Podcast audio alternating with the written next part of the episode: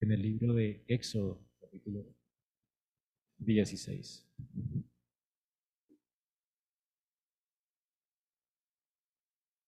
Éxodo capítulo 16.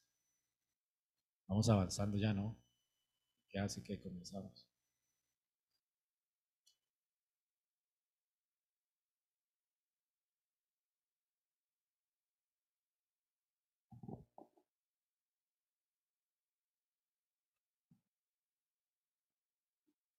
Éxodo 16. Ya hemos dejado atrás Egipto. Y vimos entonces cómo Israel, algunos no dice que todo el pueblo, pero por lo menos muchos se quejaron con Dios por el agua amarga, por la sed que tenían. Y Dios en su misericordia proveyó para ellos abundante agua y luego acamparon en Elim, un lugar con 12 fuentes de agua y 70 palmeras, abundante, ¿no? Agua para todo el pueblo. Y pueden imaginarse ustedes ellos muy contentos, gozosos allí acampando junto a las aguas. No querían irse, pero recuerden que la cita donde era, primero en Sinaí y luego en Canaán. Así que Dios le había dicho a Moisés, tráeme al pueblo aquí, en el lugar donde aparecía a ti es el monte de Jehová, donde Dios apareció a Moisés, ellos debían dirigirse a ese lugar. Así que vamos a leer la palabra de Dios esta mañana. Partió luego de Elim toda la congregación de los hijos de Israel y vino al desierto de Sin, que está entre Elim y Sinaí. Esto sucedió a los quince días del segundo mes después de que salieron de la tierra de Egipto. Y toda la congregación de los hijos de Israel murmuró contra Moisés y Aarón en el desierto. Y le decían los hijos de Israel, ojalá hubiéramos muerto por mano de Jehová en la tierra de Egipto, cuando nos sentábamos a las ollas de carne, cuando comíamos pan hasta saciarnos. Pues nos habéis sacado a este desierto para matar de hambre a toda esta multitud. Y Jehová dijo a Moisés, y aquí yo os haré llover pan del cielo, y el pueblo saldrá y recogerá diariamente la porción de un día, para que yo lo pruebe si anda en mi ley o no. Mas en el sexto día prepararán para guardar el doble de lo que suelen recoger cada día. Entonces dijeron Moisés y Aarón, a todos los hijos de Israel, en la tarde sabréis que Jehová os ha sacado de la tierra de Egipto y en la mañana veréis la gloria de Jehová, porque Él ha oído vuestras murmuraciones contra Jehová. Porque nosotros, ¿qué somos para que vosotros murmuréis contra nosotros? Dijo también Moisés, Jehová os dará en la tarde carne para comer, y en la mañana pan hasta saciaros. Porque Jehová ha oído vuestras murmuraciones con que habéis murmurado contra Él. Porque nosotros, ¿qué somos? Vuestras murmuraciones no son contra nosotros, sino contra Jehová. Y dijo Moisés a Aarón, di a toda la congregación de los hijos de Israel, acercaos a la presencia de Jehová, porque Él ha oído vuestras murmuraciones. Y hablando Aarón a toda la congregación de los hijos de Israel, miraron hacia el desierto, y aquí la gloria de Jehová apareció en la nube. Y Jehová habló a Moisés diciendo, Yo he oído las murmuraciones de los hijos de Israel. Háblales diciendo, al caer la tarde comeréis carne y por la mañana os asaréis de pan, y sabréis que yo soy Jehová vuestro Dios. Y venida la tarde subieron codornices que cubrieron el campamento, y por la mañana descendió rocío en derredor del campamento. Y cuando el rocío cesó de descender, he aquí sobre la faz del desierto una cosa menuda, redonda, menuda como una escarcha sobre la tierra y viéndolo los hijos de Israel se dijeron unos a otros, ¿qué es esto? Porque no sabían qué era. Entonces Moisés les dijo, es el pan que Jehová os da para comer. Esto es lo que Jehová ha mandado. Recoged de él cada uno según lo que pudiere comer. Un comer por cabeza conforme al número de vuestras personas. Tomaréis cada uno para los que están en su tienda. Y los hijos de Israel lo hicieron así y recogieron unos más y otros menos. Y lo medían por comer. Y no sobró al que había recogido mucho, ni faltó al que había recogido poco. Cada uno recogió conforme a lo que había de comer. Y le dijo Moisés, Ninguno deje nada de ello para mañana. Mas ellos no obedecieron a Moisés, sino que algunos dejaron de ello para el otro día, y quiero gusanos y hedió, y se enojó contra ellos Moisés. Y lo recogían cada mañana, cada uno según lo que había de comer, y luego que el sol calentaba, se derretía. En el sexto día recogieron doble porción de comida, dos gomeres para cada uno, y todos los príncipes de la congregación vinieron y se lo hicieron saber a Moisés. Y él les dijo, esto es lo que ha dicho Jehová, mañana es el santo día de reposo, el reposo consagrado a Jehová. Lo que habéis de comer, cocedlo hoy, y lo que habéis de cocinar, cocinadlo hoy. Y todo lo que os sobrare, guardadlo para mañana. Y ellos lo guardaron hasta la mañana, según lo que Moisés había mandado, y no se agusanó ni hedio. Y dijo Moisés, Comedlo hoy, porque hoy es día de reposo para Jehová. Hoy no hallaréis en el campo Seis días lo recogeréis, mas el séptimo día es día de reposo, en él no se hallará. Y aconteció que algunos del pueblo salieron el séptimo día a recoger, y no hallaron. Y Jehová dijo a Moisés, ¿hasta cuándo no querréis guardar los mandamientos y mis leyes? Mirad que Jehová os dio el día de reposo, y por eso en el sexto día os da pan para dos días. Estése pues cada uno en su lugar, y nadie salga de él en el séptimo día. Así el pueblo reposó el séptimo día. Y la casa de Israel lo llamó maná, y era como semilla de culantro blanco, su sabor como de hojuelas, con miel. Y dijo Moisés, esto es lo que Jehová ha mandado. Llenad un gomer de él y guardarlo para vuestros descendientes, a fin de que vean el pan que yo os di a comer en el desierto, cuando yo os saqué de la tierra de Egipto. Y dijo Moisés a Aarón, Toma una vasija y pon en ella un gomer de maná, y ponlo delante de Jehová para que sea guardado para vuestros descendientes. Y no lo puso delante del testimonio para guardarlo como Jehová lo mandó a Moisés. Así comieron los hijos de Israel maná cuarenta años hasta que llegaron a tierra habitada. Maná comieron hasta que llegaron a los límites de la tierra de Canaán. Un gomer es la décima parte de un efa. Es palabra de nuestro santo Dios. Pueden sentarse, hermanos.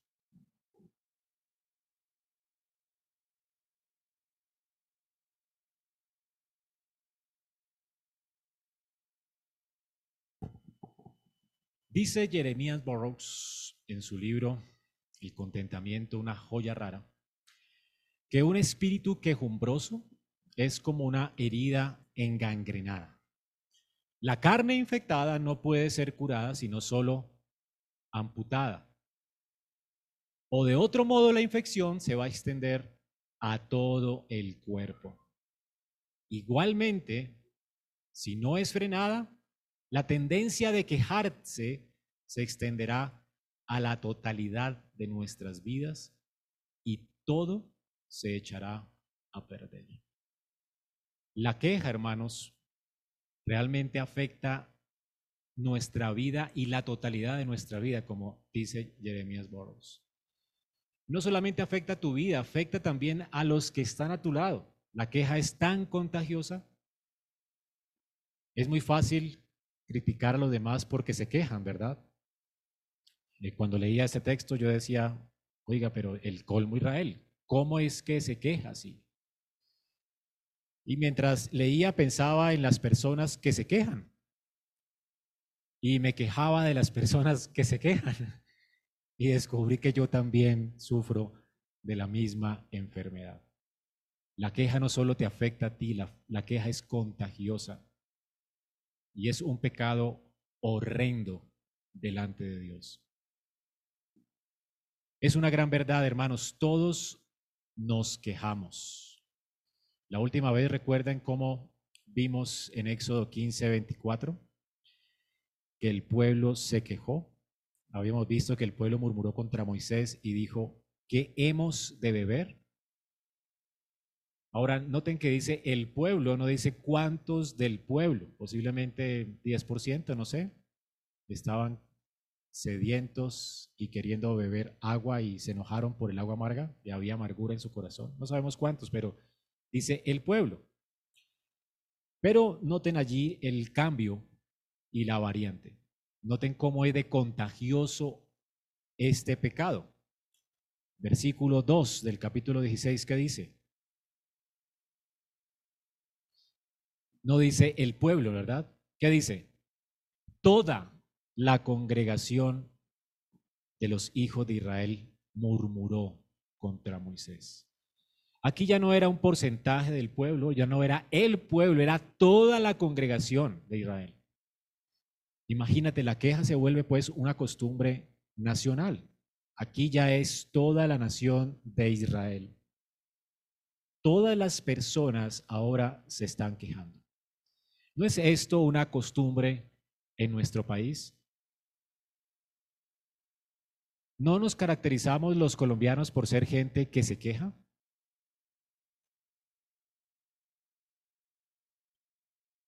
Es, además es como el, la antesala para cualquier conversación muchas veces, la queja. ¿Cómo estás? con mucho frío. No, es que está haciendo mucho calor. Tanto sol me, me está haciendo desesperar. Uy, qué manera de llover tan terrible, ¿no? No nos quejamos todo el tiempo porque llueve, porque hace sol, porque hay invierno, porque hay verano. Nos quejamos porque la cama es dura, cambiamos el colchón y luego porque el colchón es muy blandito. ¿No? Estamos solos, queremos alguien con quien compartir nuestra vida, conseguimos a alguien con quien compartir nuestra vida y luego qué vida tan miserable ahora me hubiera quedado solo. ¿No es así nuestra vida, hermanos? Nos quejamos todo el tiempo. No hay forma de que nuestro corazón esté contento. Esto es parte de nuestro corazón caído, la queja. La queja es un síntoma de que algo anda mal en nuestra relación con Dios, en nuestro entendimiento de Dios y que algo está mal en nuestro corazón.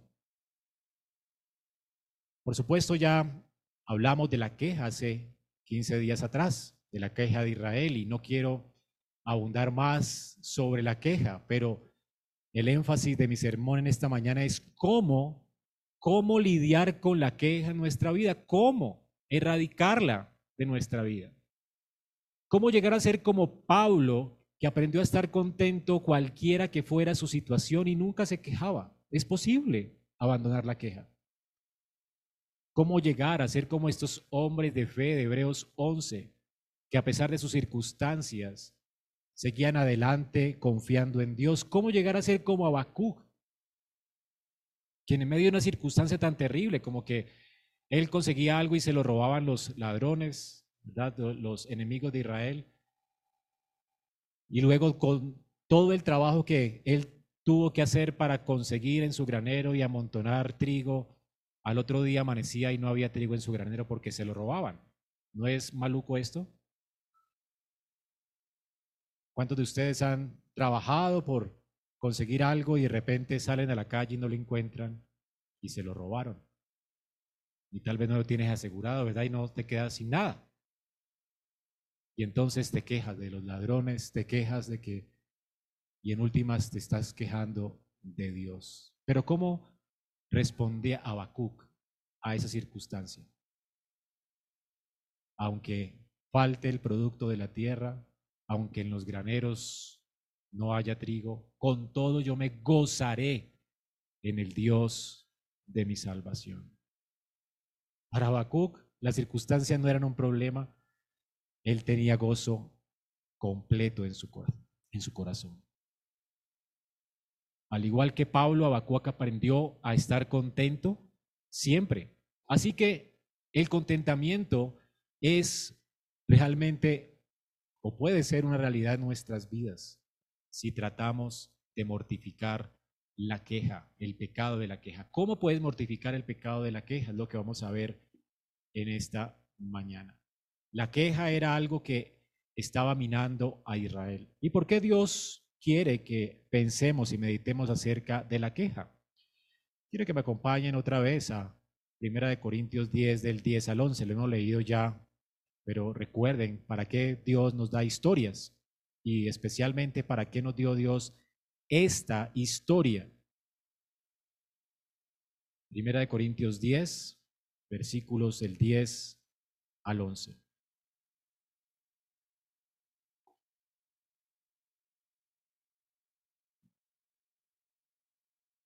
Bueno, versículo 1 dice, porque no quiero, hermanos, que ignoréis que nuestros padres todos estuvieron bajo la nube y todos pasaron el mar.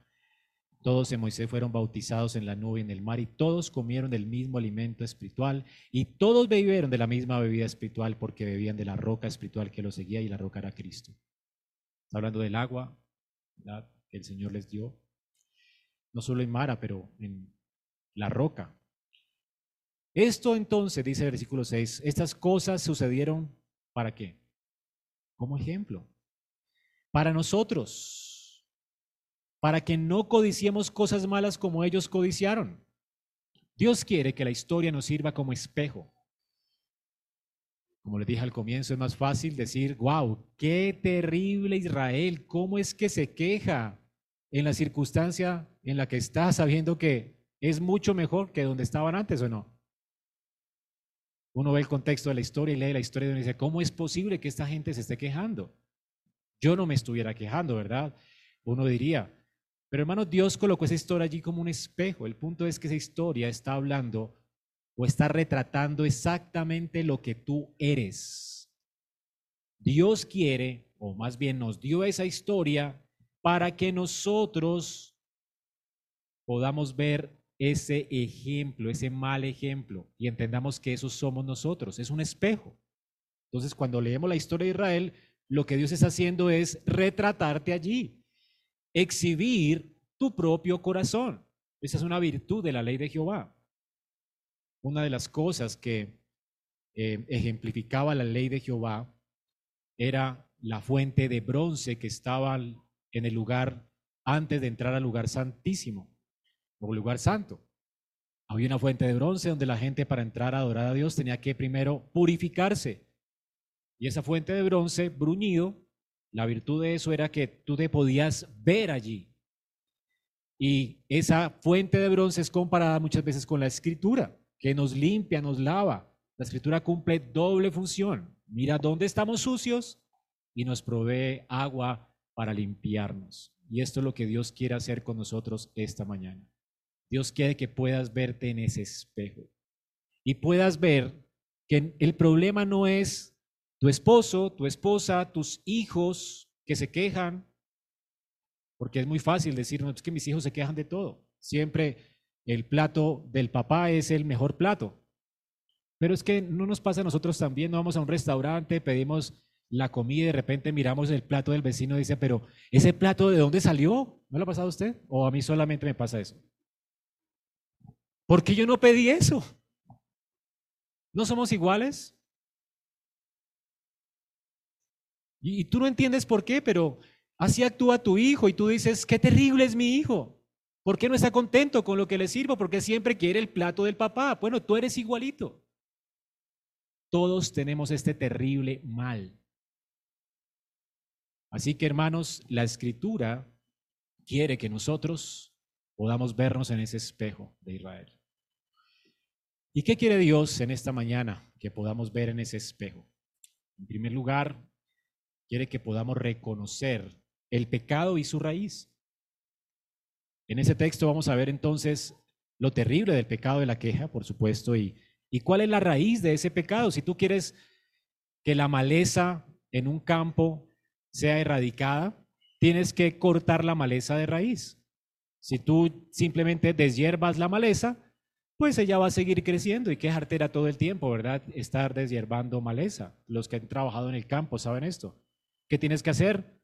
A mí me enseñaron que había que arrancarla de raíz. Y es la única manera en que la maleza que está allí, ¿verdad? Siga brotando. La raíz se va a seguir alimentando. Hermanos, la amargura va a seguir brotando en tu vida. La queja va a seguir brotando en tu vida si tú no la erradicas de raíz. La manera de mortificar la queja es identificar cuál es la raíz del problema. De nada sirve quitar los frutos de un árbol si no erradicas el árbol de raíz. Vamos a, ver entonces cuál es la raíz del problema, porque es posible erradicarla de nuestra vida. Hermanos, hay buenos ejemplos en la Biblia de gente agradecida y que aprendió a estar agradecido con Dios porque atacó el problema de raíz. Entonces vamos a, ver en primer lugar la raíz del problema Luego vamos a arrepentirnos, a tratar de ver cómo la, el arrepentimiento es importante. Cuando contemplamos la gloria de Dios, debemos arrepentirnos. Dios quiere que identifiquemos la raíz del problema, luego quiere que volteemos nuestros ojos a Dios y su gloria y nos arrepintamos de nuestros pecados. Y finalmente vamos a ver que Dios quiere también que nosotros aprendamos a caminar en fe. Y solo caminando en fe podamos producir frutos de justicia. Es decir, lo contrario al pecado. El fruto de la raíz del problema que vamos a ver hoy es esta queja, esta amargura de corazón. El fruto de una vida piadosa, de una vida de fe, siempre será este, esta confianza, este agradecimiento, estar agradecidos con Dios, gozosos, contentos. No quieres estar así siempre, agradecido, contento, sin esta amargura, sin sufrir porque te falta algo. Bueno, vamos a ver la solución en esta mañana. Si quieres ese fruto, es posible por la gracia de Dios. En primer lugar, entonces, es posible cuando tú reconoces la raíz del problema de la queja. Vamos a vernos en primer lugar en este espejo. Y noten el versículo 1 y 2. Israel estaba en Elín, todos los hijos de Israel estaban allí disfrutando de las fuentes de agua. Dios les había dado fuentes de agua para refrescarse. Ahora recordemos, demos un paso más atrás. ¿Cómo salieron ellos? Con gran riqueza. Tenían ganados, ovejas, vacas, leche, podían hacer queso, ahora tenían agua. O sea, esta gente era rica. ¿Recuerdan esto o no? ¿O se olvidaron ya? Ustedes. Bueno, esta gente era rica, hermanos. Dios cumplió con su propósito de sacar a Israel de Egipto con gran riqueza. No solamente tenían oro, de hecho, hasta para ser ídolos tuvieron oro. Ellos tenían ganado por montones. Eran muy ricos. Entonces, no vieron lo que tenían. No vieron que Dios acabó de saciarles de agua. Querían un cambio de menú. ¿O no? Es como cuando, es que no tengo, no tengo ropa para ir a esa fiesta. ¿Se le ha pasado o no? Pero compraste cuatro vestidos este año para ir a diferentes fiestas. No, es que ya me vieron con el vestido. Entonces, si tienes ropa, el punto es que quieres un cambio de vestido y te quejas porque no tienes un vestido. ¿No es así el corazón nuestro? Hermanos, esto es pecado. Es lo que quería Israel. Estaban simplemente haciendo un berrinche. Entiéndase de manera coloquial, ¿no? Todos lo entendemos de manera coloquial. Hay gente que no usa este término, pero estaban lloriqueando simplemente porque querían un cambio de menú. Porque estaban saciados, tenían de todo. No sé si les parecía engorroso matar la res que tenían, ordeñar las vacas y hacer queso y cuajada y leche. El punto es que ellos estaban ahora caminando por el desierto de Sim y no sabemos qué pasó por su mente. Entre Elín y Sinaí estaba este el lugar habían pasado solo 15 días. Dios les había provisto abundante agua que ellos querían y de la cual se estaban quejando. Y todos están aquí murmurando contra Moisés en el desierto. Ahora, terrible, ¿verdad? Quejarse cuando tú estás saciado. Claro, están en un desierto, pero ellos lo tienen todo. De hecho, tienen a Dios caminando con ellos, como lo vimos la vez pasada, ¿no? Pero veamos cuál es la raíz. ¿Por qué? La pregunta aquí es, ¿por qué se quejaron ellos? Si usted quiere lidiar con el pecado de la queja, tiene que saber qué es lo que la produce. ¿Cuál es la raíz del problema? ¿Por qué se quejaron? Recuerden que tenemos el mismo corazón. Por lo menos vemos aquí dos causas de este mal, una raíz doble. La primera causa de la queja es la ingratitud. Y le decían los hijos de Israel, noten esto, ojalá hubiéramos muerto por mano de Jehová en la tierra de Egipto, cuando nos sentábamos en las ollas de carne, comíamos pan hasta saciarnos. Pues nos habéis sacado a este desierto para matarnos de hambre. A toda esta multitud están lloriqueando. Y ahora prefieren Egipto y a Faraón que estar bajo el señorío de Dios. ¿No es terrible esto? Eso es horrendo. Ahora, ellos por gracia habían sido enriquecidos por Dios. Por gracia estaban disfrutando de la libertad de la cual ellos mismos estaban clamando que Dios los sacara de allí. Señor, estamos hastiados de Faraón. Y ahora están diciéndole a Dios, estamos hastiados de ti. Preferíamos estar con Faraón. Él ponía carne en nuestras ollas.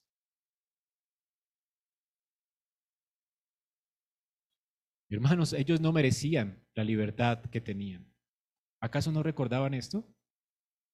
¿No merecieron ellos morir bajo las plagas de Egipto? Sin embargo, las plagas no cayeron sobre ellos. Ellos eran igual de pecadores que los egipcios, olvidaron completamente la gracia de Dios. Dios no solamente les salvó del faraón, les salvó de sus pecados.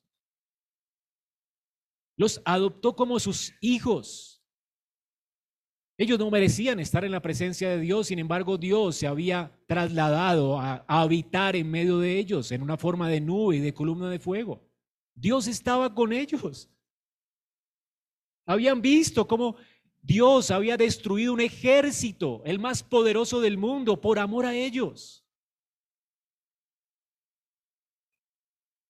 Dios les libró de sus pesadas cargas, de sus cadenas. Ellos no tenían por qué quejarse. Sin embargo, ¿qué están diciendo acá? Nos estamos muriendo de hambre. ¿Era cierto esto?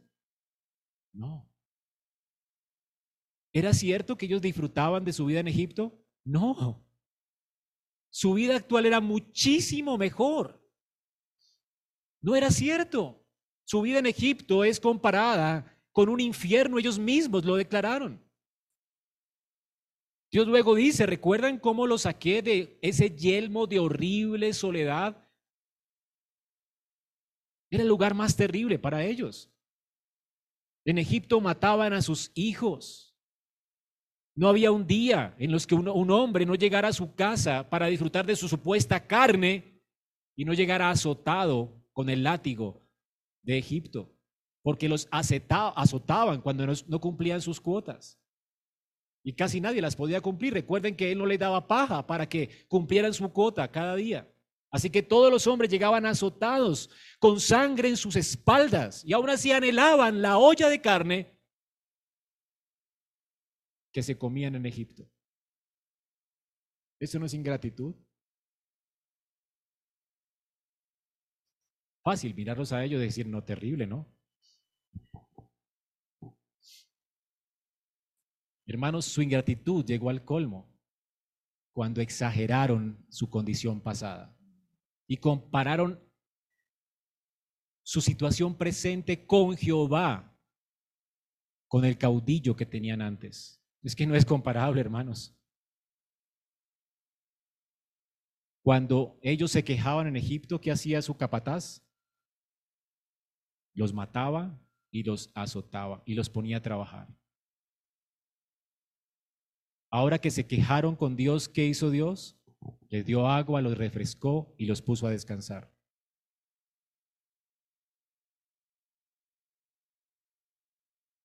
¿No es terrible la queja entonces?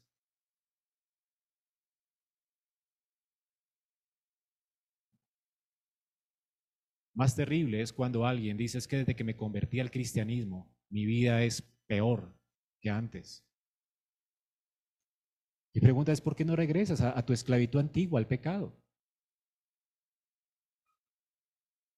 Jamás mi tiempo pasado fue mejor. Yo no la pasaba mejor en el mundo, hermanos. Jamás. Me avergüenza eso. Pero muchas veces actuamos así, cuando lloriqueamos. Y pensamos que era mejor antes, cuando disfrutábamos, simplemente porque tenemos un deseo de algo y nos quejamos con Dios. ¿No te avergüenza esto?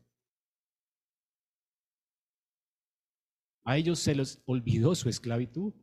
Se les olvidó que allí en Egipto mataron a sus hijos, les golpeaban, no les trataban con misericordia, no les pagaban por su trabajo.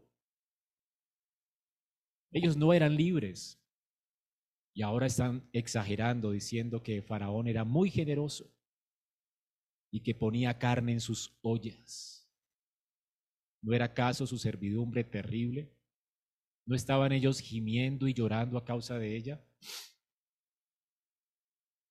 Ahora noten aquí, hermanos, la ingratitud de este pueblo. Ellos estaban prefiriendo su antigua condición que agradecer a Dios por lo que Dios les estaba dando ahora, por su libertad. Ellos no les importaba que Dios los haya liberado de su esclavitud, querían carne. Ahora, la carne importaba más para ellos que su vida actual y que el Dios, de hecho, que los estaba guiando. No les importaba a Dios ni lo que Dios había hecho por ellos. No quisieron darle gracias a Dios. Eligieron quejarse con Dios en lugar de agradecer a Dios por su condición actual. Y aun si hubieran muerto sin carne, no importa. Ellos habían sido rescatados de una situación terrible. ¿Quién no quiere ser libre, hermanos?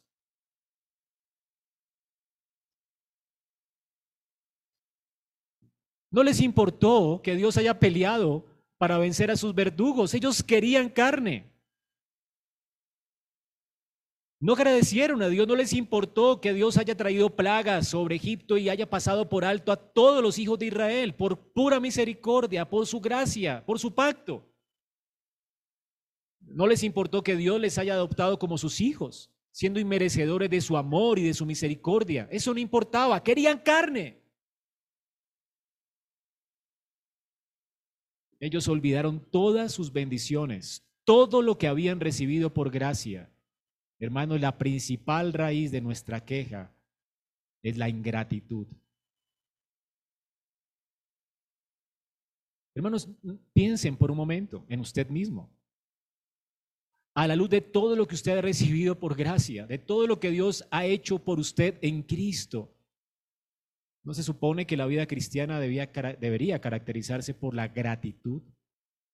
A veces damos por sentado las bendiciones que Dios trae en nuestra vida y, y no las merecemos. Tú mereces el infierno. Tú estás hoy mejor de lo que mereces. No importa cuál sea tu condición, ni me importa cuál sea tu condición. Tal vez no desayunaste, no tengas un centavo hoy, tal vez vas a morir hoy de hambre. El punto es que mereces el infierno y respiras aún por la gracia de Dios. Todo lo que tienes es un bono, hermano. Si Cristo te rescató a ti del infierno y del pecado y de su justa ira y condenación eterna, tú tienes que sentirte hoy alguien por bien servido. Así estés andando a pie o sin desayunar, no importa. Tú no mereces estar vivo pero Dios te dio nueva vida en Cristo. ¿Por qué te quejas? ¿Ven por qué la queja es tan pecaminosa? ¿Y ven cómo la raíz de la queja es la falta de gratitud o la ingratitud? ¿Qué dice Colosenses 2, del 6 al 7?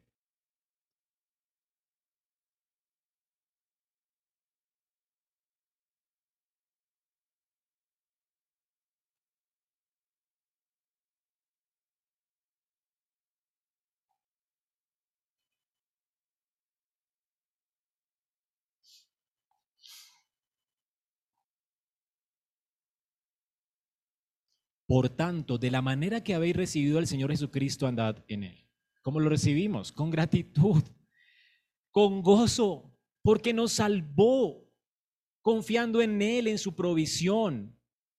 Así debemos andar también, gozándonos, confiando en Él, en su provisión, arraigados y sobreedificados en Él, confirmados en la fe, arraigados en fe, confiando completamente en Él, así como habéis sido enseñados ¿Y cuál es la manera de hacer esto? Abundando en acciones de gracias.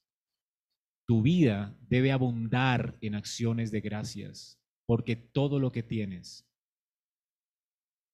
en Cristo excede mucho, en, mucho, a las cosas temporales que tú pudieras disfrutar en esta vida. Dios te ha dado el reino. Los siervos de la corte celestial son tus siervos. Tú tienes vida eterna. Eres heredero, hijo y heredero de la ciudad celestial. Uno de los mártires de la iglesia a sus 86 años lo estaban quemando en la hoguera y querían hacerlo blasfemar. Y, y, seguramente cualquiera de nosotros seguramente se hubiera quejado si nos quejamos siendo cristianos, aquí siendo libres. Ahora imagínate de la persecución y que te estén quemando, ¿verdad? ¿Por qué me pasa esto a mí? No, este hombre no estaba quejándose, estaba estaba pensando que era un honor morir por el Señor y que no era digno de eso. Y mientras lo estaban quemando, le decían, por favor, arrepiéntete, blasfema del Señor. Y no creo en el Señor y ya te salvas del fuego. Y él dice, hasta 86 años he servido a mi Señor. Y él nada malo me ha hecho. ¿Cómo yo voy a negarlo?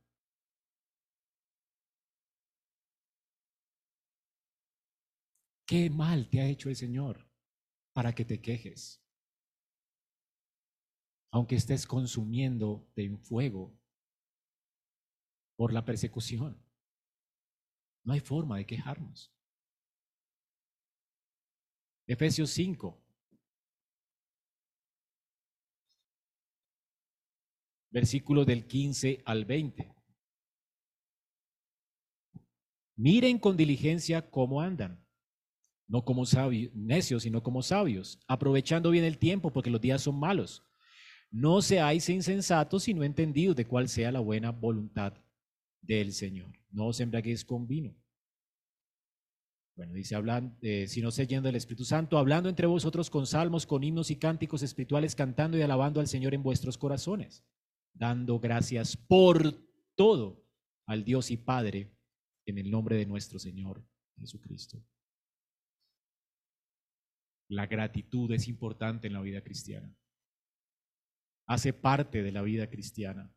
Debemos andar así diligentemente, no siendo necios, sino sabios. El sabio aprovecha bien el tiempo. El sabio echa mano de los recursos de Dios, de su gracia. Y el sabio vive una vida agradecida en todo, cualquiera que sea su circunstancia. Esto es sabio a la luz de lo que Dios ha hecho con nosotros. Es que es mucho, hermano, lo que Dios ha hecho por usted. ¿Ha pensado usted alguna vez si usted no hubiera sido rescatado por gracia en Cristo? La eternidad que le espera. El Señor le salvó de esto. ¿De qué se queja? Vaya con el mismo vestido de la fiesta. Y si me ven, ¿qué importa? Soy salvo por gracia. No tengo que lloriquear como la pobre viejecita de, Pombo. Esto es injusticia. Esto es ingratitud.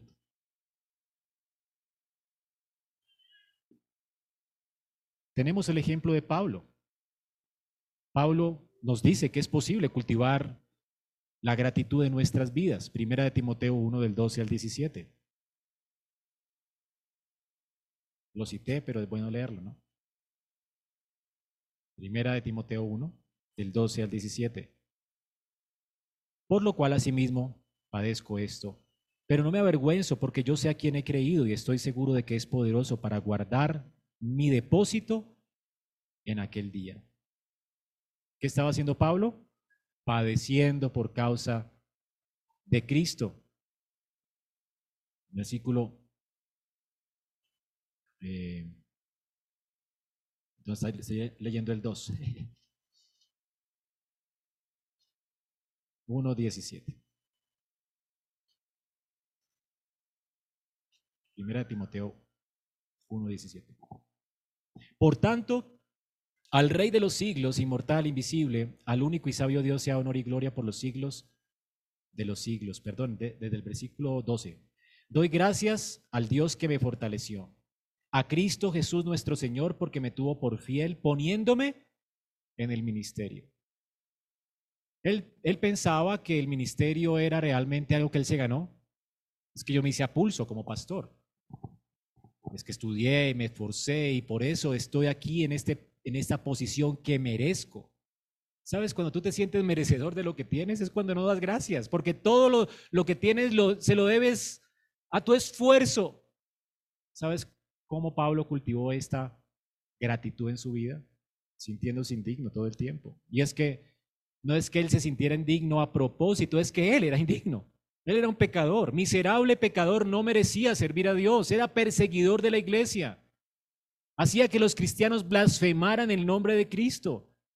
¿Sabes lo que es necesario para que alguien haga blasfemar de Cristo a alguien? Torturarlo. Este hombre era torturador de la iglesia. No es que él cultivó el sentimiento, no, es que él era indigno, él sabía que era indigno, él estaba en el ministerio por gracia. Dios le amó le escogió, le salvó, le redimió, le rescató él, y lo puso como pastor de la iglesia, siendo él perseguidor de ella. Esto es increíble. ¿Tú crees que tú mereces algo? ¿Tú tuviste un desayuno esta mañana? ¿Crees que lo mereces? Tú deberías estar hoy mismo sufriendo eternamente en el infierno. ¿Tú has entendido esto? ¿Has comprendido esto o todavía te sientes digno? ¿Tienes problemas con tu estima? Pues la Biblia se encarga de destruirla, de hecho, y de buscar nuestra identidad en otro, en Cristo. Nuestra identidad debe estar en Cristo. Nuestra estima debería estar por el piso. Eso es pensar correctamente de nosotros mismos es que no somos dignos de nada, hermanos, de nada. Dice Pablo mismo, eh, considera su antigua vida, dice, yo era un perseguidor de la iglesia, era un blasfemo, era un injuriador, pero fui recibido por misericordia. Todo esto lo hice en incredulidad, en ignorancia. Pero ahora por la gracia de nuestro Señor, que fue más abundante con la fe y el amor que es en Cristo Jesús, dice el palabra fiel y digna de ser recibida por todos, que Cristo Jesús vino al mundo para salvar a los pecadores y ¿saben qué? Yo soy el primero. No, no dice yo era. Aún lo que Pablo recibía hoy era por gracia. Si Pablo podía respirar hoy era por gracia, porque seguía lidiando con ese pecado remanente en su corazón.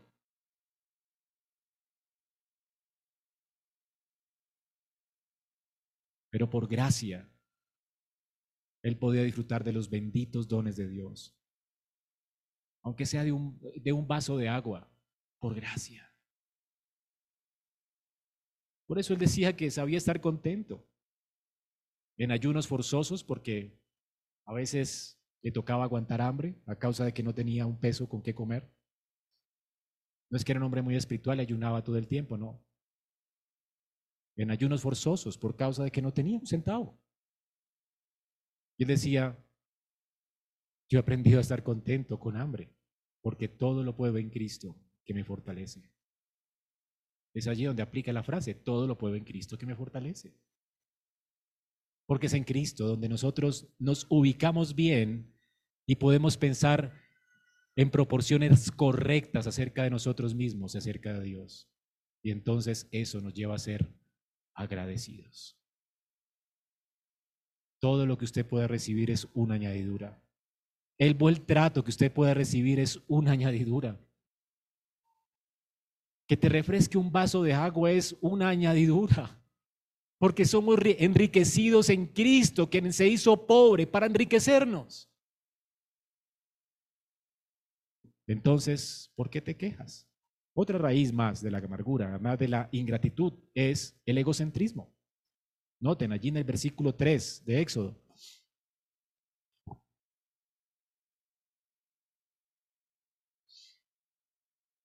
Ojalá hubiéramos muerto por mano de Jehová cuando comíamos hasta saciarnos, pues nos habéis sacado de aquí para matarnos. Los israelitas pensaban, todo se trata de nosotros, no nos importa Moisés, no nos importa Aarón. Y los acusan de qué? De genocidas. Ustedes son asesinos. Nos han sacado de Egipto para matarnos. Y en última, ¿de quién se están quejando? ¿A quién están acusando de genocida? Porque ¿quién envió a Moisés y Aarón?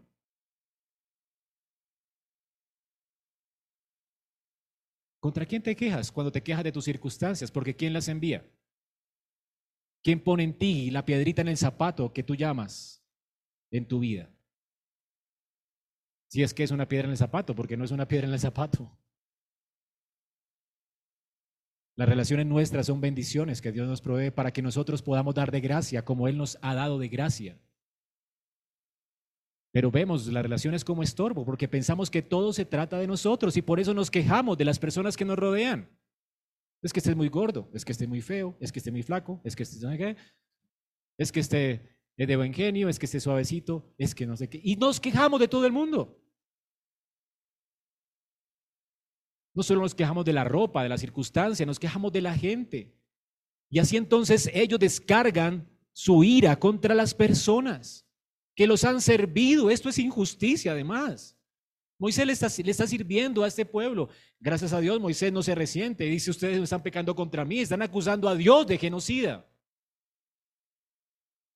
Sus quejas no son contra mí, sino contra Dios. Dice el versículo 8, vuestras murmuraciones no son contra nosotros, sino contra Jehová. El punto es que somos siervos de Dios. Y si te quejas de sus siervos, pues te estás quejando de Dios. Ahora te quejas de la iglesia. ¿No, ¿No, dice la Biblia que la iglesia es el cuerpo de Cristo? ¿Quién escogió que la persona que está a tu lado esté en la iglesia. Cristo es su cuerpo, él, escoge sus miembros. De hecho, no creemos en la elección de Dios. La elección incondicional. Así que si Dios eligió añadir a la iglesia a alguien, ¿por qué lo menosprecias? ¿A quién estás menospreciando? ¿No es a Dios? Por eso la escritura te dice, recibíos los unos a los otros en amor, como Cristo recibió. ¿Quién te crees? ¿De mejor familia? Es que mire lo que me hace. Pues perdónalo. Es que parece mi enemigo. Pues ámalo. Es que, es que, es que nada. Ámalo. Atesóralo. Porque es un don de Cristo para tu vida. ¿E-, ¿Entiendes lo horroroso de la queja?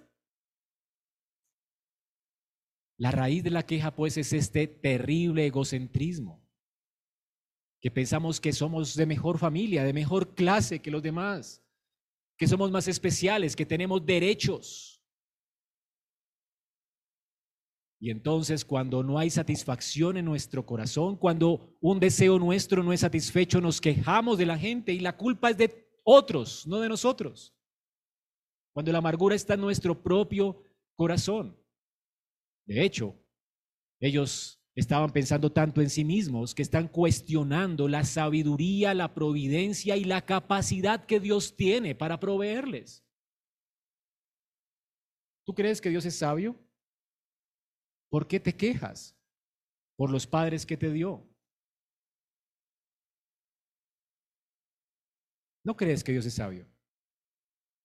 Eran exactamente los que tú necesitabas para tu santificación. Dios es tan sabio. ¿Por qué te quejas? Estamos en una generación tan llena de placer como los estos hombres que querían carne, simplemente era el, el punto era su placer, llenar su propia necesidad. Que todo para nosotros es desechable, aún las relaciones. ¿No has visto personas cambiando de iglesia en iglesia porque ninguna les sirve? Todas son desechables, porque todo se trata de ellos, de cuál me encaja a mí, de qué persona me sirve a mí. Ellos nunca llegan a un lugar, oye, aquí hay esta necesidad, esta necesidad, esta iglesia realmente necesita ¿verdad? De mi servicio, de mis dones. Quiero bendecir a mis hermanos. Qué preciosa es la iglesia por la que Cristo murió. Hay tantas falencias en mi propia alma que estos hermanos las suplen. Qué increíble es Dios. ¿Cuándo has pensado así? Pues esa, esa sería tu manera de pensar correcta. La escritura nos dice en Filipenses 3, del 18 al 21,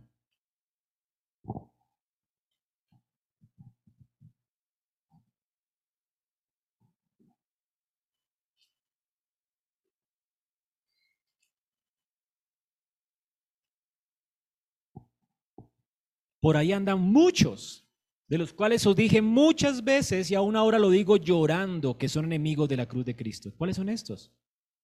Bueno, los que se quejan. Dice que el fin es la perdición. Estas personas, el Dios de ellos, ¿cuál es? El vientre, cuya gloria es su vergüenza, que solo piensan en lo terrenal. Mas nuestra ciudadanía está en los cielos, de donde también esperamos a nuestro Señor Jesucristo. ¿A qué son leales estas personas? A sus vientres, a sus deseos, a sí mismos. ¿Noten el egocentrismo? Todo se trata de mí, de mis deseos, de mi placer, de mi vientre. Mientras yo esté satisfecho en mi barriga, es, todo está bien. No importa si en Egipto mataban a mis hijos, no importa si mi esposo llegaba con la espalda ensangrentada, no me importa, quiero carne. Todo lo sacrificas por el ídolo del deseo. No importa lo que Dios diga. No importa si Dios dice uníos en yugo igual, no en yugo desigual con los incrédulos. No me importa. Quiero un hombre, quiero una mujer. Yo quiero esto. Y lloriqueas. O lo convierto, la convierto, lo que sea. ¿No es así como actuamos? ¿Ya sabes dónde está la raíz de la queja? ¿Todo se trata de ti acaso? Todo no se trata de ti. Dios tiene que traer a estas personas delante de Él para que entiendan que todo se trata de Dios y su gloria. Todo se trata de Él y de su gloria, hermanos. ¿No dice esto Jesús? No os afanéis por vuestro cuerpo, que habréis de comer, que habréis de vestir. Esto hacen los incrédulos. No se afanen por estas cosas. Buscad primeramente el reino de Dios y su justicia. Todo se trata de la gloria de Dios, de su reino, de su justicia. Esta vida no se trata de ti, se trata de tu creador, de que tú reflejes su gloria, de que busques su justicia. No se trata de ti, tú no eres el protagonista de este mundo. Somos tan egocéntricos, tan egocéntricos. Y esta es la raíz de nuestra queja. El egocéntrico no puede disfrutar nada, no puede consolar a nadie, porque todo se trata de él. Está en un velorio, está inconforme. Él quiere ser el muerto. Todos están hablando del muerto, ¿verdad? Y, y todos lo ignoran a él. ¿No ha visto en un velorio que todo el mundo habla bien del muerto? Entonces allí es donde la, la peor miseria para alguien egocéntrico. Hermanos, cuando te encuentres quejándote, identifica esta raíz, el egocentrismo y la ingratitud. Lo segundo, arrepiéntete. Y esto es sencillo, arrepentirnos es simplemente dar vuelta, de mirarnos a nosotros mismos y comenzar a mirar a Dios. ¿Quieres dejar de quejarte? Mata la raíz. ¿Cómo se mortifica la raíz del problema? ¿Cómo mortificas tú la falta de agradecimiento? Bueno, contemplando la gracia que Dios ha tenido contigo, la misericordia que Dios ha tenido contigo como pecador. Noten la misericordia de Dios. ¿Cuál es el remedio que Dios le ofrece a Israel en medio de su queja? Dios les da un remedio increíble. Les muestra su gracia para volverlos más agradecidos. Dios debió de consumirlos, pero no lo hace. Dios tiene una reputación, un renombre, y Él quiere atesorar ese renombre. Recuerden que todo se trata de Él y su gloria. Dios no renuncia a su gloria. Por lo tanto, no va a matar el pueblo que salvó. Él lo va a disipular. Las quejas del pueblo son una motivación para Dios mostrarles más su gloria. Él no va a renunciar a su reputación. ¿Sabes que esto es una buena noticia para ti en esta mañana? Que Dios busque su gloria y su gloria la haya ligado al beneficio de su pueblo escogido. Porque si tú te has quejado hasta ahora, Dios va a tener de ti misericordia y Dios te va a bendecir y te va a mostrar más gracia. ¿Entiendes qué es eso? Así que Dios quiere que Israel haga una lista de la gracia. De hecho, les manda que guarden el maná que les va a proveer para que siempre se acuerden de su gracia. ¿Sabes qué le da Dios al pueblo? Pan del cielo. Después profundizaremos sobre esto. Y le da carne, abundante carne y pan del cielo. ¿Sabes por cuántos días? Por 40 años, todos los días. Esto es un milagro. Dios se revela a ellos como su proveedor, como su sustentador. Dios los va a sostener por gracia, no se lo merecen. Quieren seguirse quejando, esto es muy humillante. Dios los trae a su presencia y les dice, miren cómo llueven codornices para ustedes. Miren el maná, de hecho, yo dije, ¿qué es esto? Como que no, todavía no lo creen, ¿verdad? Pero Dios le, da pan de dioses, Dios los sienta a su mesa, a comer a su mesa. ¿Tú comprendes esto? Qué humillante es esto.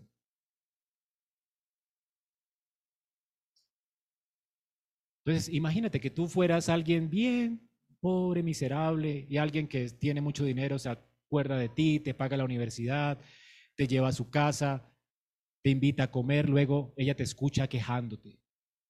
Uy, esta señora, esa sopa tan fría, ¿verdad? Sea, no era ni siquiera, no eres, no eres su hija y además de eso te escucha, que te das cuenta y te sonrojas porque te escuchó. No, no da pena esto, qué vergüenza, ¿verdad? El pueblo de Israel es traído delante de la presencia de Dios y debieron sonrojarse, qué vergüenza. Nos estamos quejando de nuestro benefactor. ¿No le trae usted memoria todo lo que esa persona ha hecho por usted? Y ahora su queja no le da vergüenza. ¿Usted qué espera? ¿Sabes qué? Sal de mi casa jamás. No, ¿qué tal que esa señora te diga, oye, ¿sabes qué? Perdóname por la sopa fría. Vente, la caliento, te quiero dar otra sopa. Mira tu sopita, quiero que te sientas bien en mi casa. ¿Quieres quedarte hoy? Hay una cama limpia, sé que vives todavía mal, yo quiero ayudarte. ¿Cómo te puedo ayudar? ¿No es increíble esto? ¡Qué pena! ¿Cómo se supone que debes vivir a la luz de la gracia de Dios? Dios les da pan y carne. 40 años de pan. Pan del cielo, pan de su mesa. ¿No es tierno esto? ¿Qué hacía Faraón cuando se quejaban ellos? Castigarlos. ¿Qué hizo Dios, su benefactor, cuando se quejaron? Amarlos de pura gracia. Si esto no te vuelve agradecido, nada lo hará. Nada. Si Cristo no te sacia, nada lo hará. Porque sabes que el pan, este pan de nobles, este maná que caía del cielo, solo estaba representando hasta que Cristo llegara que Dios no solo sustentaba la vida de ese pueblo, sino también su espíritu, su alma y su eternidad. Dios era su completo benefactor. Dios les revela su gloria a ellos. No tienen que temer. Dios no solamente sustenta nuestro, nuestro cuerpo, también nuestra alma y la tesora para Él por la eternidad. Y por eso nos dio el pan que descendió del cielo. Cristo dijo, yo soy ese pan. Vuestros padres comieron el maná y murieron porque era un pan temporal. Pero el que me come a mí tendrá vida eterna. ¿Qué es comer a Cristo? Es atesorarle a Él como el mayor bien del cielo. Dios entregó a Cristo, murió en una cruz Derramó su ira sobre él para que no cayera sobre ti. Y además, toda la vida justa de Cristo, porque nunca pecó, nació de una virgen, fue acreditada a tu cuenta para que fueras presentado justo delante de Dios en él. Y así Dios te recibe por gracia en Cristo. ¿No es Él acaso el pan del cielo? ¿Y sabes qué? ¿Sabes por qué disfrutan los impíos algo de pan, algo de la generosidad de Dios y aún no han muerto? Por Cristo. Por Cristo este mundo se mantiene en pie. Es por causa de Él. Por causa de su sacrificio en la cruz. ¿No dice la escritura que Dios es el salvador de todos los hombres? Pues en un sentido sí, porque todos son sostenidos solamente porque Cristo murió en esa cruz y porque Dios está esperando que el hombre se arrepienta. Pablo no, dice en Romanos que la generosidad de Dios debe conducir a los hombres al arrepentimiento. ¿Sabes por qué Dios sigue siendo generoso? paciente y no derrama el ardor de su ira porque la derramó sobre su, su, su Hijo Jesucristo. Para que dejes de pelear con Dios, te avergüences de tu pecado y de tu queja, te arrepientas de esta tu maldad y comiences a vivir en gratitud sirviéndole. Dios es un buen amo y no solamente un amo, es un buen padre. Ya no los llamo siervos, sino amigos ni siquiera amigos, hijos y herederos. Ni siquiera hijos y herederos, sino especial tesoro. Si ni siquiera su especial tesoro, la niña de sus ojos. ¿Quieres algo más de él? Sabes, le estoy hablando a mi propia alma, porque yo soy el más ingrato de los ingratos en este salón. Soy un miserable pecador Hermanos, que Dios nos guíe al arrepentimiento por su benignidad. No merecemos su gracia. Deja de quejarte. Erradica la queja de tu corazón. Mira a Cristo. Y sal de aquí a andar en gratitud. Es lo que Dios quiere de nosotros, que estemos agradecidos con todo. Hermanos, Calvino dice que Dios vindicó su gloria cuando el pueblo había impugnado impíamente, lo había impugnado a él impíamente.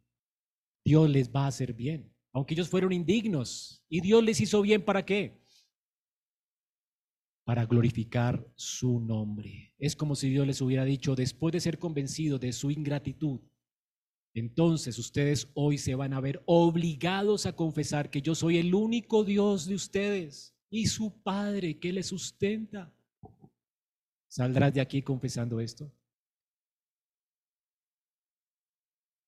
¿Qué vas a hacer al salir de aquí? Hermano, camina por fe. Responde a Dios con gratitud.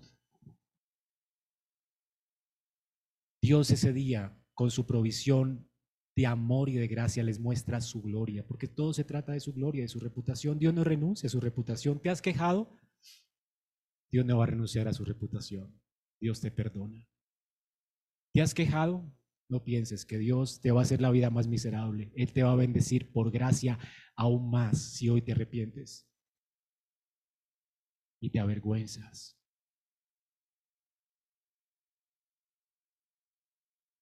Eres libre para vivir para Él. No tienes que perseguir tus deseos a toda costa para satisfacer tu vientre. La vida no se trata de ti. Vive para la gloria de Dios. Dios te está llamando a contemplar la hermosura de su gloria, de la gloria de su gracia.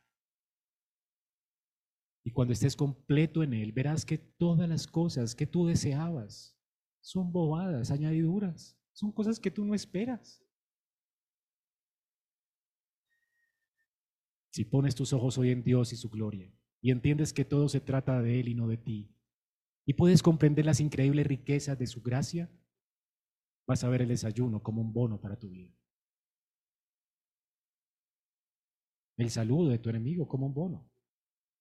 el insulto como una honra, porque Dios está permitiendo a ti parecerte a Él y perdonar y amar a la gente incondicionalmente.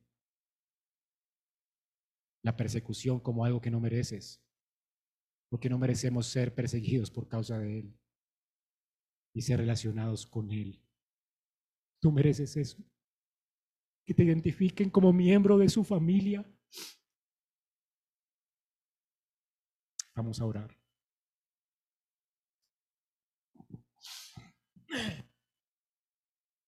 Señor, bendito sea tu nombre por Cristo, en quien tenemos redención de nuestros pecados y vida eterna.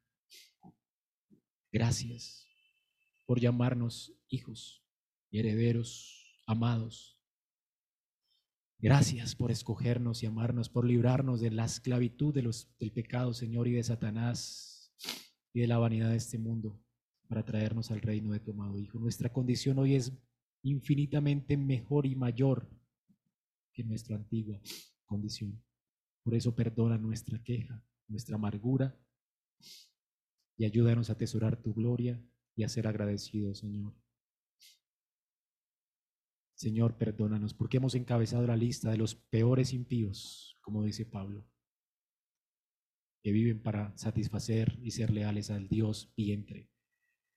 Señor, hoy queremos renunciar a esto a nuestra impiedad, a creernos el centro del universo y a nuestra ingratitud. No queremos ser como los impíos, Señor. Tú nos has llamado, ayúdanos a vivir para tu gloria. Ayúdanos a vivir para honrarte. Señor, nos avergüenza confesar esto. Hemos pecado contra ti. Hemos actuado impíamente. Perdónanos y ayúdanos a caminar por fe, confesando a Cristo nuestro Señor. Y a ver todas las cosas mientras buscamos el reino de Dios y su justicia como añadidura, cosas que no merecemos de tu mano.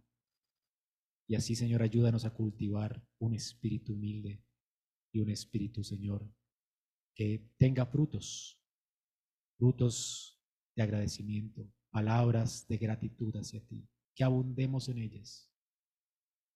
Señor, confiamos en ti, eres el pan de vida, susténtanos y ayúdanos a matar este pecado terrible y perverso en nuestras vidas y a mortificarlo.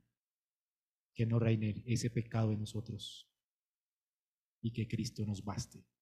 Te lo pedimos en Cristo Jesús, Padre.